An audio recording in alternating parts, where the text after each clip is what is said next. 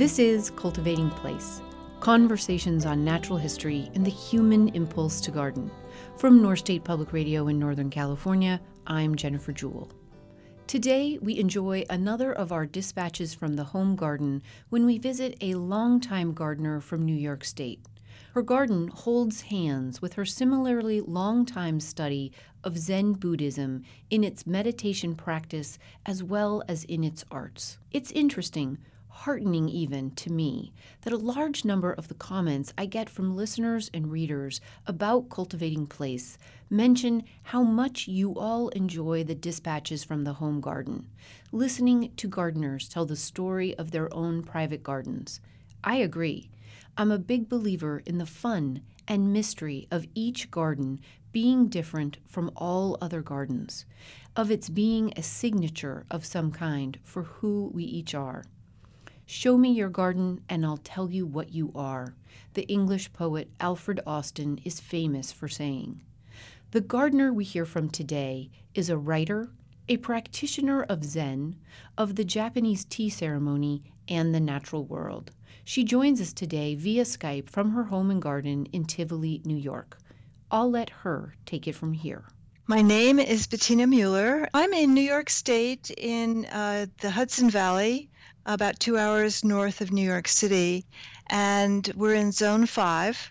Uh, right now, it's um, early April and it's very rainy and damp.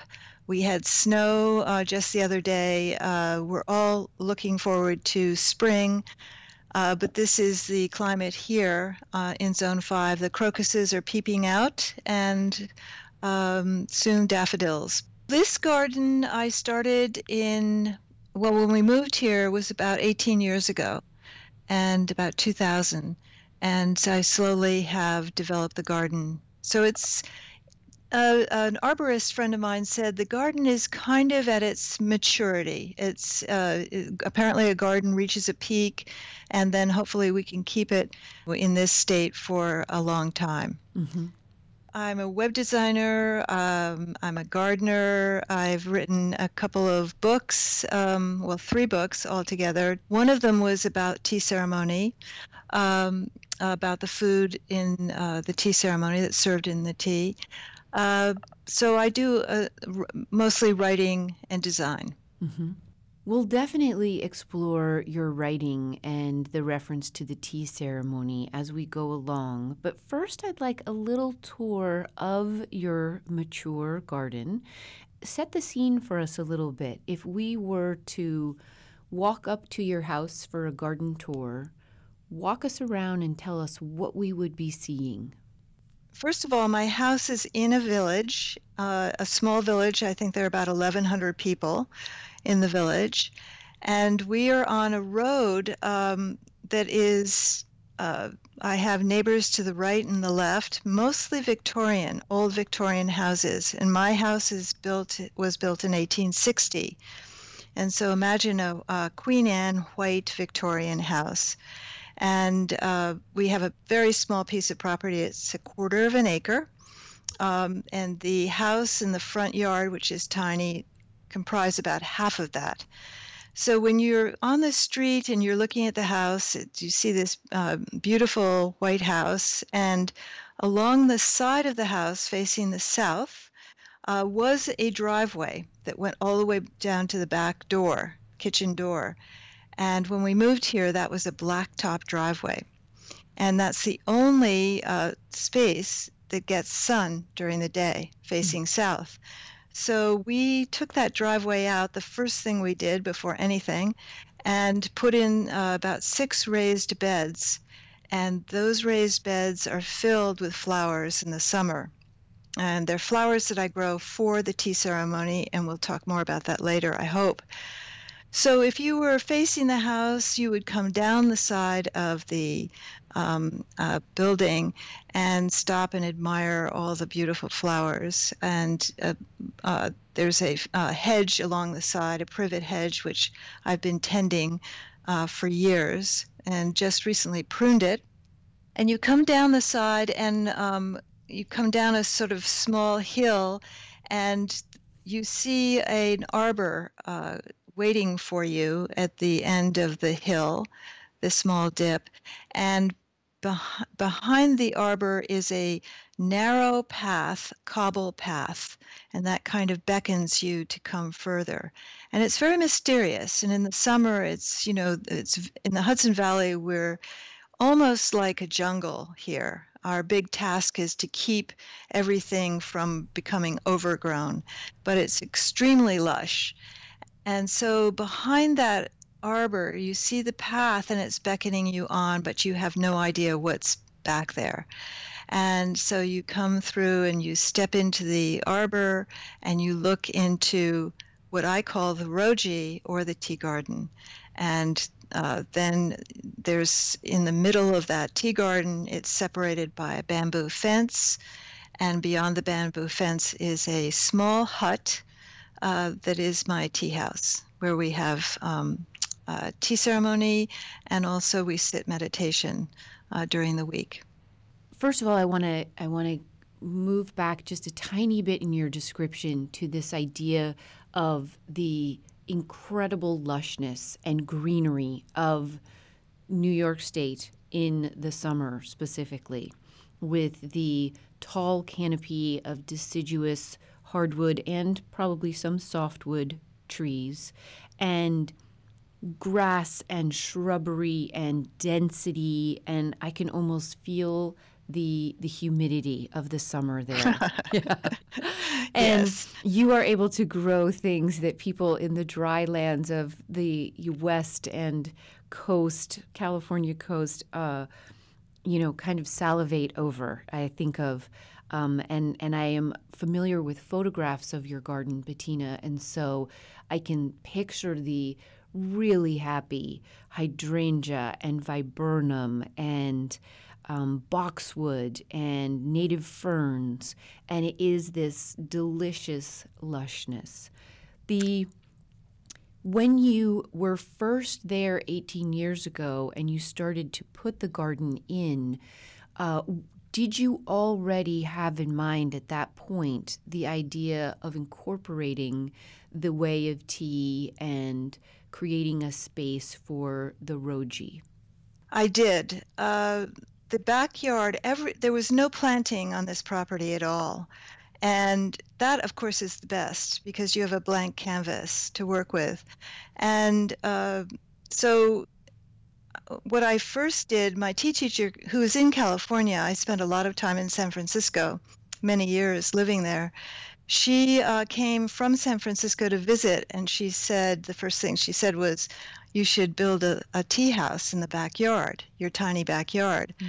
I think um, before we had the tea house, the backyard is the size of a croquet field. Mm-hmm. If you play croquet, it's really small, and the whole idea of a tea garden, as uh, as we've learned from tea masters since the 1600s, is that uh, you create a space that feels large, uh, even though it's very tiny. And I have been to Japan and seen gardens that were no bigger than, you know, 10 feet square that incorporate the ideals of the roji, which we'll talk about, and somehow that that little 10 foot square garden can feel very large. Mm-hmm. So um, I was not daunted by the size. And you mentioned the planting. What's really important, and I think uh, is really important for all of us gardeners, is to look at our environment, our natural landscape, and incorporate that into our gardens so that we don't feel as though we're creating a little. Um, kind of I call it a sort of Disneyland effect, you know, where you leave the road. For instance, in my garden, you leave the road, you leave the village, you come down the road, you see this Victorian house, and there's and you go into the back garden, which is a Japanese style or Japanese influence, and you have no sense that it's a Japanese garden or inf- influenced by Japan. You have made a transition from the, an outer world to an inner world very seamlessly. It really works. And one of the reasons it works is that you we are using um, you know, plants and trees that are in the in, in natural environment around us. Mm-hmm. For instance, I've planted some hemlock trees, which I just love. They're grown all around, but I have them in my my garden, and again, that extends the feeling. So this tiny space feels much larger uh, because we're working with plants that are, are around us all the time. Mm-hmm. Where did you Where did you grow up, and what were your earliest gardening influences, Bettina? Well, I grew up on a dairy farm not far from here. So I did grow up in the Hudson Valley, and uh, we had 300 acres of land to play in, and it was a wonderful, wonderful childhood. And I've always felt very comfortable in the earth and gardening. And wherever I've been, I've created little uh, gardens. I lived in Hoboken, New Jersey for a while, and I created a rooftop garden um, with salvaging bricks. I wanted to make brick pathways on this rooftop. And I didn't even consider the fact that all of these bricks that I was hauling up there were weighing down the, roof of the building. You know, and I grew up vines up the side of, um, you know, the brick buildings around me. So I've always had that uh, feeling of wanting to connect with nature. And uh, when I started studying tea, uh, tea ceremony, a large part of the study is gardening and architecture as well as learning how to make tea and all the arts that are associated with it. So uh, it was just a natural for me in in every way. Yeah. And did you have gardening influences from your parents or grandparents or? No, not at all. Uh, my no. Uh, we, as I say, we had, were on a dairy farm. Mm-hmm. So we were running around barefoot all the time and no gardening uh, to speak of. However, I understand that my grandfather, who I never met, who was a Lutheran minister in Canada, loved to grow dahlias. In his, and he created a greenhouse. So I think I've inherited his green thumb. Mm, mm-hmm. so, so I love to grow dahlias in the summer. You grew up there, and then you went on with some of life, and you eventually began to study tea and the tea ceremony and the way of tea. Talk to us about that journey. Well, that's been just a wonderful, wonderful study. Uh, I started uh, studying tea in New York City, where I was living at the time, and I had previously uh, started uh, studying Zen Buddhism. And tea, the tea ceremony is a Zen art. And uh, my teacher, my Zen teacher, was very, very, very involved in tea, and he was delighted to find out that I, I was interested. And so I started studying at the Urasenke Foundation in New York City. And so then we moved to California. I continued my tea studies in California, and and then finally moved back east uh, to the Hudson Valley. And California, I absolutely love. I've um, been out and lived in Green Gulch uh, in Marin, where mm-hmm. they have wonderful gardens. And I think Green Gulch might have been the sort of turnkey for me because I weeded in their gardens. Uh, and for those of you who don't know, Green Gulch is a organic farm in Muir Beach. Uh, they grow vegetables, but they also have a large flower garden and grow flowers for the farmer farmers markets. Yeah. And Green Gulch is, of course, the working farm of the San Francisco Zen Center. And we interviewed their head gardener, Kai Yum, in November of 2016, which was a, a wonderful episode and description of the gardens and the culture and history there. Mm-hmm, mm-hmm. Well, I spent a lot of time there, and I think that's really, as I say, where I really, really started to understand gardening in a deeper in a deeper way. Mm-hmm. As I was continuing my tea study in San Francisco and my Zen practice. So when I moved back east, um, it just seemed natural to continue all of that training that I'd had at Green Gulch in the gardens and also to uh, incorporate my tea study into the into the tea house that I built and the garden. How old were you when?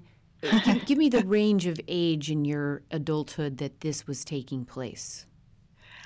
I moved here when I was 50 to to the garden in uh, in New in, in New York State. In New York Yeah. State. And when did you start studying tea in New York? Oh, I think I was in uh, my uh, late 20s. And so this has been a long-term study for you, spanning close to 30 years or or now more than that. Tell me what it means to study tea and why and and how you were drawn to it as part of your study of Zen Buddhism. So and describe what what does to study tea mean? Okay, so this is a great question. Um, I could probably talk about this for hours. I'll make it brief though. Uh, so, the formal practice of Zen is sitting meditation. You sit cross legged on a cushion silently, and um, over time, you know, you work with a teacher and you practice and study Buddhism. And the question is, how do you take that practice into your daily life? Well, you become more mindful. Uh, but you can also, uh, well, the Zen arts are ways in which to bring that practice besides ordinary life, ordinary activities. The Zen arts are a way of, of bringing it into an artful manner and to share it with others. Mhm. So when I say an artful manner, uh, there's calligraphy is a Zen art. Uh, so you share this calligraphy, and if you've seen any calligraphy by Zen masters, there's generally most people can't read the calligraphy. Even Japanese people can't necessarily read the calligraphy, but there's a spirit and an intention and a vigor uh, that is translated or communicated uh, to the person who's looking at the at the scrolls.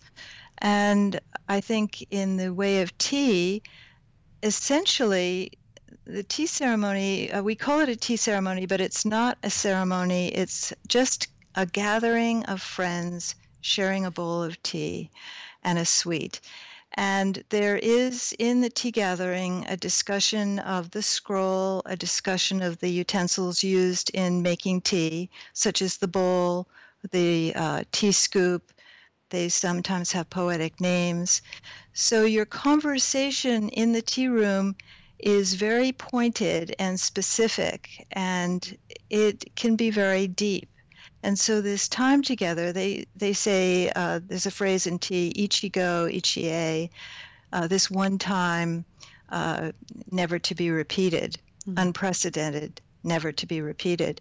Very much like this conversation that we're having. Uh, so it really is this occasion when people can communicate and interact in a very deep and meaningful way. Uh, so this has always intrigued me, uh, and so I wanted to create a place where this could happen. It happens at Green Gulch, it happens at Urasenke in San Francisco, and other tea rooms around the world, and I wanted to uh, just express myself in that way. I'm Jennifer Jewell, and this is Cultivating Place. Today we're speaking with Bettina Mueller from her home and garden in rural New York State. Bettina is a writer, a gardener, and a student of Zen Buddhism. She is the author of A Taste of Heaven and Earth and of The World in a Bowl of Tea, both from HarperCollins.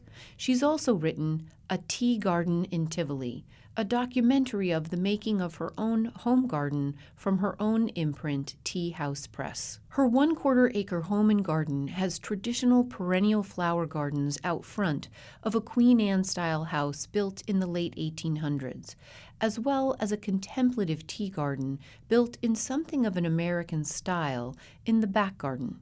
She mentions in her telling of the tea garden story the Zen saying, unprecedented, never again, being at the heart of the idea that every moment is unique, having never happened previously and never to happen again, and thus to be treasured. This incentive for being as present as we can in the works and days of our lives is, as we all know, incredibly difficult to hold on to in the more mundane and repetitive of our tasks, of washing dishes, the morning commute, whatever it might be. the Zen arts of the tea ceremony, of calligraphy, and of ikebana flower arranging. These art forms work to help us practice being present in everyday activities. Bettina, an American student of Zen Buddhism and the Way of Tea, is sharing the story of her home garden with us today. We'll be back to hear more after a break. Stay with us.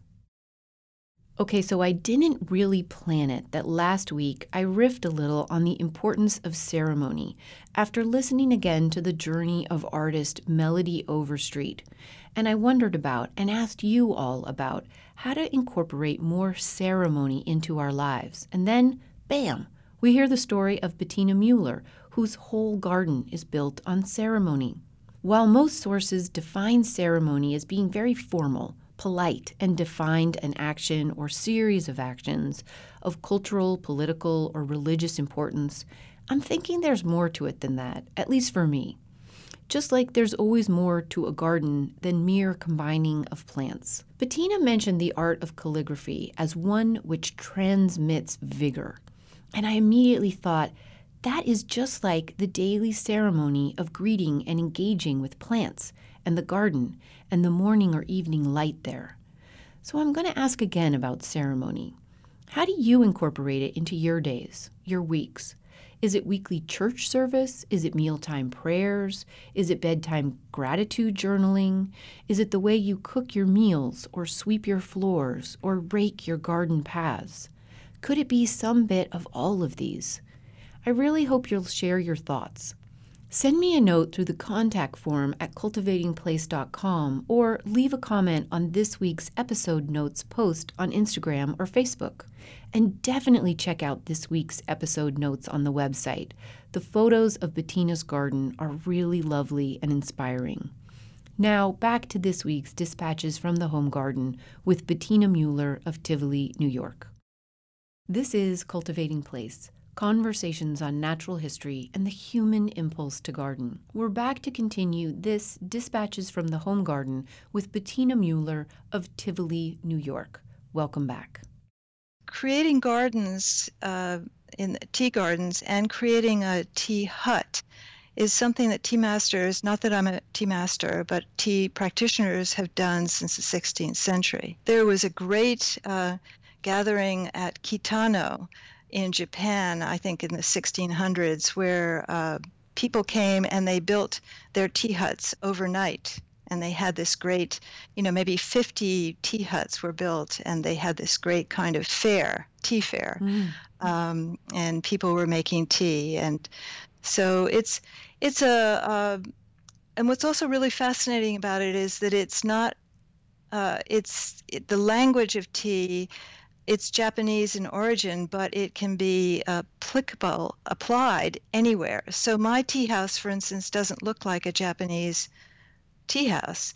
It looks like a little barn in the back of my property, and it matches the design of many of the barns in the neighborhood. Mm. So again, this whole idea that you're uh, it, you're creating a space, you're creating a garden uh, that reflects your environment and that that spirit that you bring to it is something that you don't broadcast uh, you it's it's subtly revealed. Mm-hmm. and i think that that's one of the beauties of tea and also of zen that things are revealed in this mysterious fashion. Mm-hmm back to the the garden tour, the, the visualization of what we would see there. You we walk to the arbor. Beyond the arbor is the cobblestone path leading to the bamboo fence. Beyond that is the tea hut itself. Talk about the, the plant selection you have here and the layout of the formal tea garden elements, if there are those, that make this place the unfolding, mysterious, and sacred space that it is? Well, that's a great question. And uh, people are fascinated by this. It's, you know, there are no rules really set out to how to create a tea garden. Uh, there is nothing written down about how to do it. There are suggestions that have been passed down through centuries. So this garden is not something I just made up out of thin air.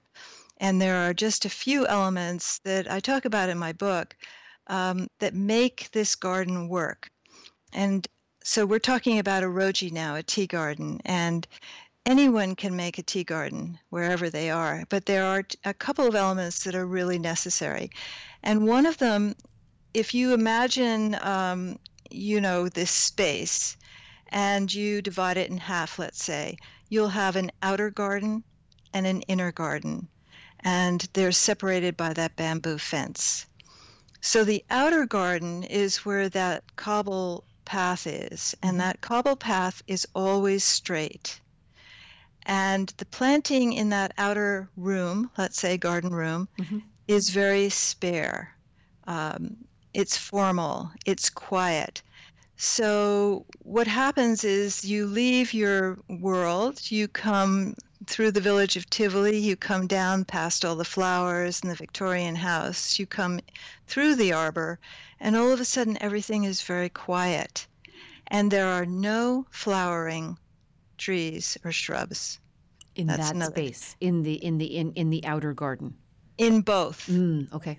A, a, tea garden has no flowering uh, shrubs, no nothing to distract the eye. Mm, okay. And while I say there are no rules, these aren't rules, but these are kind of uh, guidelines, mm-hmm. let's say, and not not too many, but just enough. What happens when you go to a flower garden, for instance, and you stroll around, you know, some wonderful um, I mean, imagine going to the Chelsea Garden Show or, or, you know, going to your neighbor's garden to see what's, you know, just come into bloom. You know, you're bending down and you're smelling the flowers and you're oohing and awing, if you're like me. Um, but the tea garden has none of that. It's very quiet. Um, in Japan, be, they have a different uh, climate altogether, and they use a lot of um, broadleaf evergreens uh, here in New York State, we don't have so many of those. Um, in California, where you are, for instance, there are camellias, which I would love to grow, but you wouldn't have any camellias in your tea garden because they, they bloom. Yeah. And so in my outer roji with that long cobblestone path, uh, there are, I have some boxwood that I've uh, clipped into rounds and that enhances the kind of formal feel of that room. So, what happens when you're with two or three friends? You're chatting, you come down the side of the house, you step into the arbor, and all of a sudden you're on a path that's only three feet wide. So, you can no longer be walking side by side, you have to be single file, and all of a sudden conversation just lessens entirely. And also you're focused because you're the path is directing you to the bamboo fence in the center with the gate. And the gate is partially opened as a welcoming sign. And so you go up to the gate, you enter, and the path changes at that time. And instead of a cobble straight path, it's scattered stepping stones and they never go in a straight line. They're always, um, you know, turning this way or that way. And you don't really see the tea house. Again, you're following the path, you're not really sure where you're going. And once you cross into this garden room, which is the inner roji, the planting gets much more what I call wild. So it's as though you have embarked on a path up a mountain to a far away uh, to a retreat place. And the farther away you get, the more um, natural it gets or more wild. And in this inner garden, I've planted a lot of ferns and grasses and I have um, some hemlock back there. And really, it just feels as though you're getting lost deeper and deeper in the woods, and it gets quieter and quieter. And the the stone paths really um, modulate how fast you're going. So it, it, was one thing to walk on the cobble path, which was straight. Now you kind of have to look down. You're on the stepping stones, and you have to look down. Where is the next stone? And so you're focused more inwardly. And you're slowing down, and the whole point of the of the roji, and it really works. I've you know I've had more people tell me their experiences is that you feel that you leave the dust of the world behind. Mm. And finally, when you get into the tea house, you've kind of shed a lot of of your daily experience. A great example of this, if if we have time, I'll just be very brief. But um, I invited uh, a friend and his colleague who work in the village at a real estate office to come and have tea and the guy had no idea what a tea ceremony was. He thought he was maybe coming for an afternoon of English tea with two women friends. And um, apparently, just before they arrived, he was very stressed out in his office, and he said to my other friend, I can't go. I just simply don't have time to go. This is, I'll have to put it off. And she said, uh, you don't understand. You, you have to go. This is not some this is not a casual affair. Um, we have to go. So i could i was in the tea house and i could see them coming down the road and coming down the path toward the um, the tea house. And i had no idea if you know what was going on in his life or or anything. And they came in to the tea tea room and we had a wonderful time. He was a, a wonderful guest it was very inquisitive. He asked a lot of questions. Uh, and then uh, when they left, the host generally doesn't leave the garden with with um, their the guests. So I stayed in the tea house and I watched them leave. And as they left, they were bending down and looking at things and thing, and they just seemed to be very um, you know, engaged mm. and were taking their time. And apparently, when they got out onto the road, he turned to my friend and said, Oh my, this is just, I just feel completely different. I just mm. feel so calm and reconnected. Mm. And off they went back to their, their work. And I think that was a very successful event. I yeah. had no idea how agitated he was when he when he arrived. But and about how long does the tea ceremony take? Or does it, yeah, the it's tea... about an hour. Okay. It and takes about an hour. Is it all formalized? Well, it's that's a very good question because uh, this is such an interesting question. It's come up about so many different art forms. Once you learn a form, then you can leave it behind or then you can become creative. You can't become creative unless you have a foundation for it. So, again, in the garden, um, you know, you have to know which plants are going to grow where, or you have to have an idea of some kind of um, guideline to where you want things to go, how you want the paths to go. But once you have that understanding of what a tea garden is or your your own garden, then you can go and let loose. Do you know what I mean? Mm-hmm. You can yeah. experiment. You can, you know, try new and different things. And I would say that's one of the beauties of tea, even though it's formulated and was and we're practicing tea in the same way uh, that they did in the sixth, 17th century. If you can go to tea houses all over the world and you'll find elements of the personality of the maker. Uh, it's not rigid, formulated. And what's wonderful about it is that every tea house is different. It incorporates the environment uh, in which you are.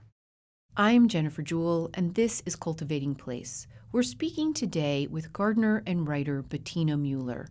Her quarter acre home garden, in which she has lived and grown for 18 years in Tivoli, New York, reflects the environment around it with the incorporation of trees and shrubs and flowers of her Zone 5 region, interwoven with and into a garden that also reflects her own life history and her study of Zen Buddhism and the Zen art of tea. Bettina describes the carefully designed space leading to the tea house nestled into her back garden with an outer entry garden through which you walk to get to an inner garden, which has a small, slightly open gate as a way of both a delineated threshold and a sign of welcome. In neither the inner nor the outer garden are flowering plants used. She's done this in order to create and maintain a sense of visual quiet. We'll be back after a break to hear more about Bettina's garden journey. Stay with us. Hey, it's me, Jennifer. Okay, I'm going to keep going with the exploration of ceremony. I hope that works for you. Maybe all of our work in the garden is ceremony. Here's how this came up for me. I pictured Bettina as she described her favorite work time in the garden. She's on her hands and knees, very carefully tending to and weeding the cobblestone path leading through the Roji's outer garden to its inner garden.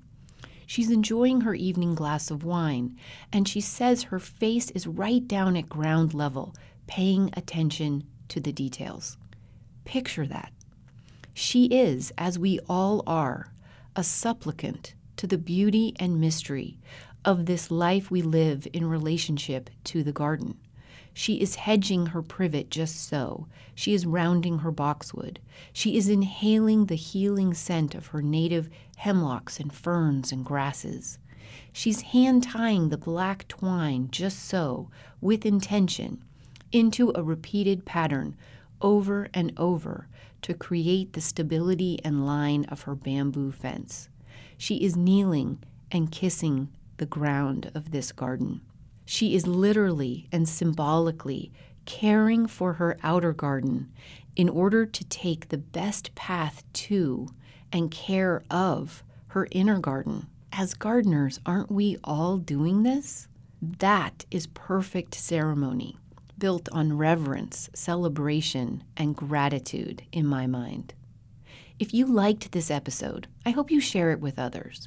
It's my greatest hope that with this program, we all, with our everyday, even very small scale gardens and our big hearted nature love, make a difference in this world.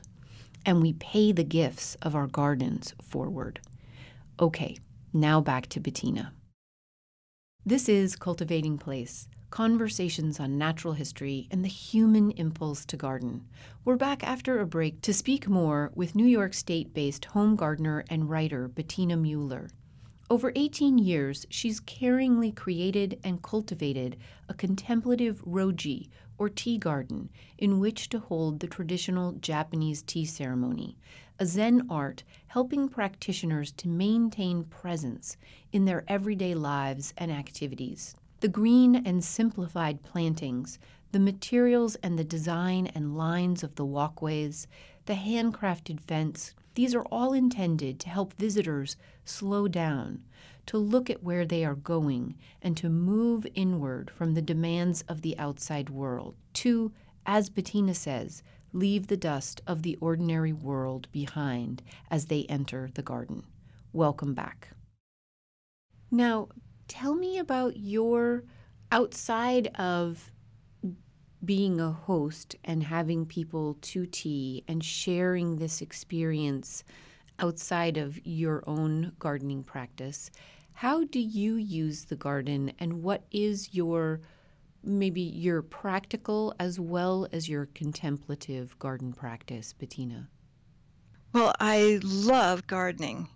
Just love it. And you know, it's such a such a good excuse to get outside and get in the dirt and get in the sunlight and and uh, it's compelling. And it's compelling because the garden doesn't wait. So for instance this march is pruning season and i had to prune um, a lot of my shrubs and also this quite large privet hedge that i have. I do it all myself. And you can't wait there's a window of opportunity, um, a few weeks in March, and that's when you have to do it. And for me, uh, that is a great, great practice uh, to see what's happening and to know that now this is this is the time when I have to do this. Or of course when the weeds are sprouting and you you know you have to go out and do the weeding. Um, so it's a it's a wonderful it's a wonderful gift really uh, to be able to have a garden. And it's so interesting when I've uh, been around, I've gone to garden fairs and garden shows and given talks many places, and people will come up to me and they'll say, Oh, your garden is so beautiful. And oh, and I will always ask, Well, do you have a garden? And they'll sort of hang their head and shake their head, No, not really. And I say, Really? Not really? and they'll say, "Well, yes, I have this little garden, but it's it's really not much." You know, it's it's funny that um, people don't celebrate it a little bit more. They're intimidated mm-hmm. um, by it, and there's there should be no intimidation. Just get out there and, and weed and put in your favorite plant and enjoy it. Mm-hmm, mm-hmm.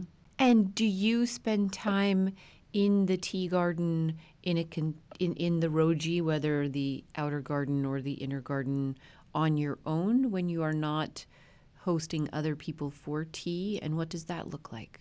Well, I have a waiting bench, what we call a waiting bench, uh, which is a Victorian-styled uh, bench uh, that matches the era of my house. And it's back there, and I love the afternoon or the early evening in the summer, and I go out there and just sit and sometimes read, make notes in my journal. Uh, I use it quite a bit. And of course, it's the most fun to share. Mm. So, you know, we have, as I say, uh, during the week, there's meditation, and, uh, you know, people come through, they get familiar with the garden, and uh, I also have a friend who uses my tea house, and he's a tea person, and he brings people over, and so the garden is quite well used. And as for me, I the contemplation, honestly, is in the working. Mm-hmm. So that cobble path that you know is got moss in the cracks needs weeding. So on a summer evening, you know, I might have a glass of wine and get out there on my hands and knees with my nose right down onto the cobbles and I'll be picking out the weeds one by one. And I love that. yes. I really love that. And and it shows. There's a lot in the garden that that um, is there by intention. For instance, that bamboo fence, I'm we built that I think in 2005 and the bamboo so how long is that? 2015. That's almost 13 years. The bamboo has has stayed okay, and it now needs to be replaced. So right now, um, I've got a hundred bamboo um, bamboo poles, and I'm going to be cutting them myself with a hacksaw, I think, and then rebuilding that bamboo fence. And the beauty of it is that the bamboo poles are tied together with black twine, uh, and you know, this is something I do, so my energy is there, my intention is there, but it's so subtle that people don't like remark necessarily on it, but they feel it. Mm-hmm. I'm convinced that people feel uh, the gardener's intention, whether they know it or not. Yeah, definitely. You've been in this garden with the the development, with the maturing of it for 18 years, and I'm imagining that several life thresholds may have taken place here for you. Do you have sort of strong moments of memory that are held in this garden, Bettina? Life thresholds. What would be a life threshold? Well, when I think of my garden, I think of my children having moments of growing up, of getting driver's license, of falling in love, of a pet dying, of someone being married, of a baby being born, of me turning 50, of publication yeah. of a book, of things that were meaningful to us that when we walk through the garden, these time memories are, are all there with us. You know, I wouldn't say that for this Roji. Uh, I would say that more for my flower gardens. Mm-hmm. um, in the front of the house. Uh, those I'm changing and they change. Uh, the Roji is more of an experience of being present. So I can't say that I have those kind of feelings about it because it's always this kind of new experience going through there. Mm-hmm. Um, but certainly in the front of the garden, you know, we've done a lot of renovation on the house. Uh, you know, my mother used to visit and she's no longer here. You know, she passed away. Um, you know, those kinds of life moments are certainly evident in the front of the garden uh, with the flower flowers, and I'm changing those flowers around a lot. Uh, but the Roji, not so much. It's more of a place of of being present and kind of only almost doing away with time. Mm-hmm. Mm-hmm. And as you look at the Roji over time and uh, over space, as you look back and look forward, you know what what would you say have been the greatest challenges there? If there are any, if there have been. Oh, any. yes, there were a lot of challenges. Deer are a big challenge because we're in the east here. Um, we have a lot of deer in the village of Tivoli.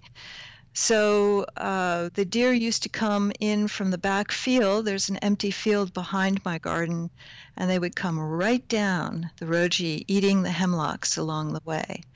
So I had to finally put in a deer fence, and uh, that solved that problem. So uh, is this the sort of thing that you're talking about? Yeah, definitely. So one of my great projects now is moss. I'm I'm become uh, obsessed with moss, and we do have moss growing here, but not in little patches here and there. So on the side of the tea house, uh, if you can imagine, um, there's a small entry door uh, that's about three feet square.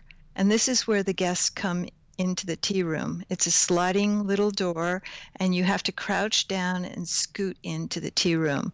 And uh, this is pretty traditional in all tea houses. And I have I'm trying to create this moss garden all around in that sh- that side area, which is kind of uh, shady and dusky, and it's it's actually happening little by little. The garden is the best place to practice patience. Mm-hmm. I'm finding. So this is maybe my third year of trying to encourage moss in that area and mm, every spring I'm I'm not sure but then you know it, it sort of takes over and this concept of patience or building a garden for the future. Um, you know, I really, I'm not moving things around back there. That's pretty much set. Uh, when I went to Japan the last time, I went to the famous moss temple called Saihoji, and many of your listeners are probably familiar with it, have been there, or at least know about it. But it's the famous moss garden in Japan. Uh, it's absolutely spectacular. Everything is covered in moss. It's just it, and the moss has some kind of quality to it that makes everything very peaceful and calm and almost spiritual in a way.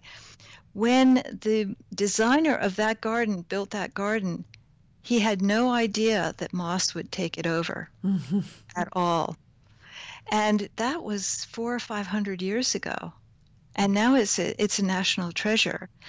So it's so interesting. So patience, I'm encouraging the moss. We'll see in 50 years, maybe the moss will be all over that back garden. We don't know. And are you collecting native mosses of your area? How are you encouraging your moss? I have some moss in the garden itself, like behind a mm-hmm. silver maple tree, there's patches of it.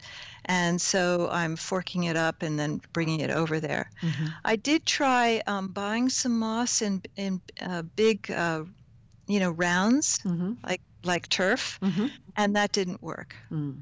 So um, I'm just using the, the mosses that I see uh, mm-hmm. around. And moss is just fantastic, yeah. very exciting. Now I think it has to be weeded, by the way. Yes, it. you you have touched on this in our conversation, Bettina, and you certainly touch on it to some extent in your book, uh, A Tea Garden in Tivoli American Garden Design Inspired by the Japanese Way of Tea. I'd like you to see if there are additional things you'd like to add to what your greatest joys in the garden are and what your hopes are from sharing your garden. When you're sitting on your waiting bench and it's the late afternoon in the summer and or your experience of watching those two people leave the garden refreshed which surprised them or what led you to wanting to write a book about the garden and this study you've taken what is at the heart of all of those emotions for you I think the heart of it is uh, the practice, the Zen practice. Uh, the the practice, and it's a life practice of learning to be more and more mindful, uh, more and more gentle. You know, reaching out uh, to people, sharing and expressing myself uh, from a very deep place. You know, I I am not so much uh, a dinner party kind of person, but uh, kind of uh, this sharing deeply, moment to moment with other people, uh, in the garden, in the tea house, uh, sharing uh, the Zen practice fundamentally, and all its creativity, its all various different forms, is really what's my what my motivation is. Um, you know, making things beautiful, mm-hmm. expressing myself uh, in not an egotistical kind of way, like oh, you know, look at this great garden that I've designed, but um, come and you know share this experience um, it's beautiful. And it's so simple. I think, uh, you know, this notion today that more, we have to have more and more and more, uh, is, is displacing us and we're lost. Uh, so I think to be able to uh, encourage myself and encourage you know people I know and friends that I make to uh, come and experience something that is simple, that's easily available, that doesn't need anything extra, uh, that we are just as we are perfect. Uh, including the garden, even you know, and watching the garden in all its uh, stages of you know springtime blooming and then you know in the fall where everything is dying and watching that cycle and uh, accepting it and uh, embracing it, I think that's uh, that that's the biggest joy for me. Thank you very much for being a guest on the program today. It's been wonderful to hear about your garden and your your journey in this. Well, thank you for having me, Jennifer. It's really a pleasure. Bettina Mueller is a home gardener a student of Zen Buddhism and the Zen art of tea. She is also the author of three books A Taste of Heaven and Earth, The World in a Bowl of Tea, both of these from HarperCollins, and of A Tea Garden in Tivoli from Tea House Press, a documentary of the building of her tea garden.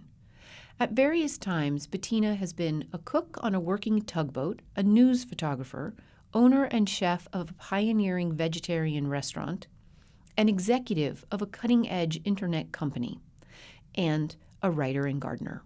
She is interested in food and media, has been a lifelong student of Zen, the Japanese tea ceremony, and the natural world.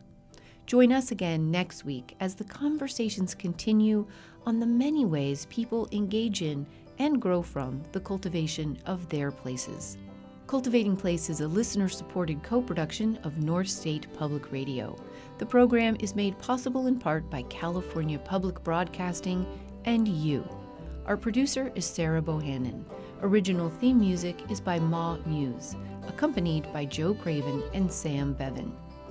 For more information or to subscribe to the podcast, as well as to read more about Bettina's garden and see lots of great photos of the garden, head over to cultivatingplace.com. Also, take a minute to send in a rating and review of the program over at Cultivating Place on iTunes or wherever you catch your podcasts. These reviews really help to support the program. Cultivating Place is distributed nationally by PRX, Public Radio Exchange. Until next week, enjoy the cultivation of your place. I'm Jennifer Jewell.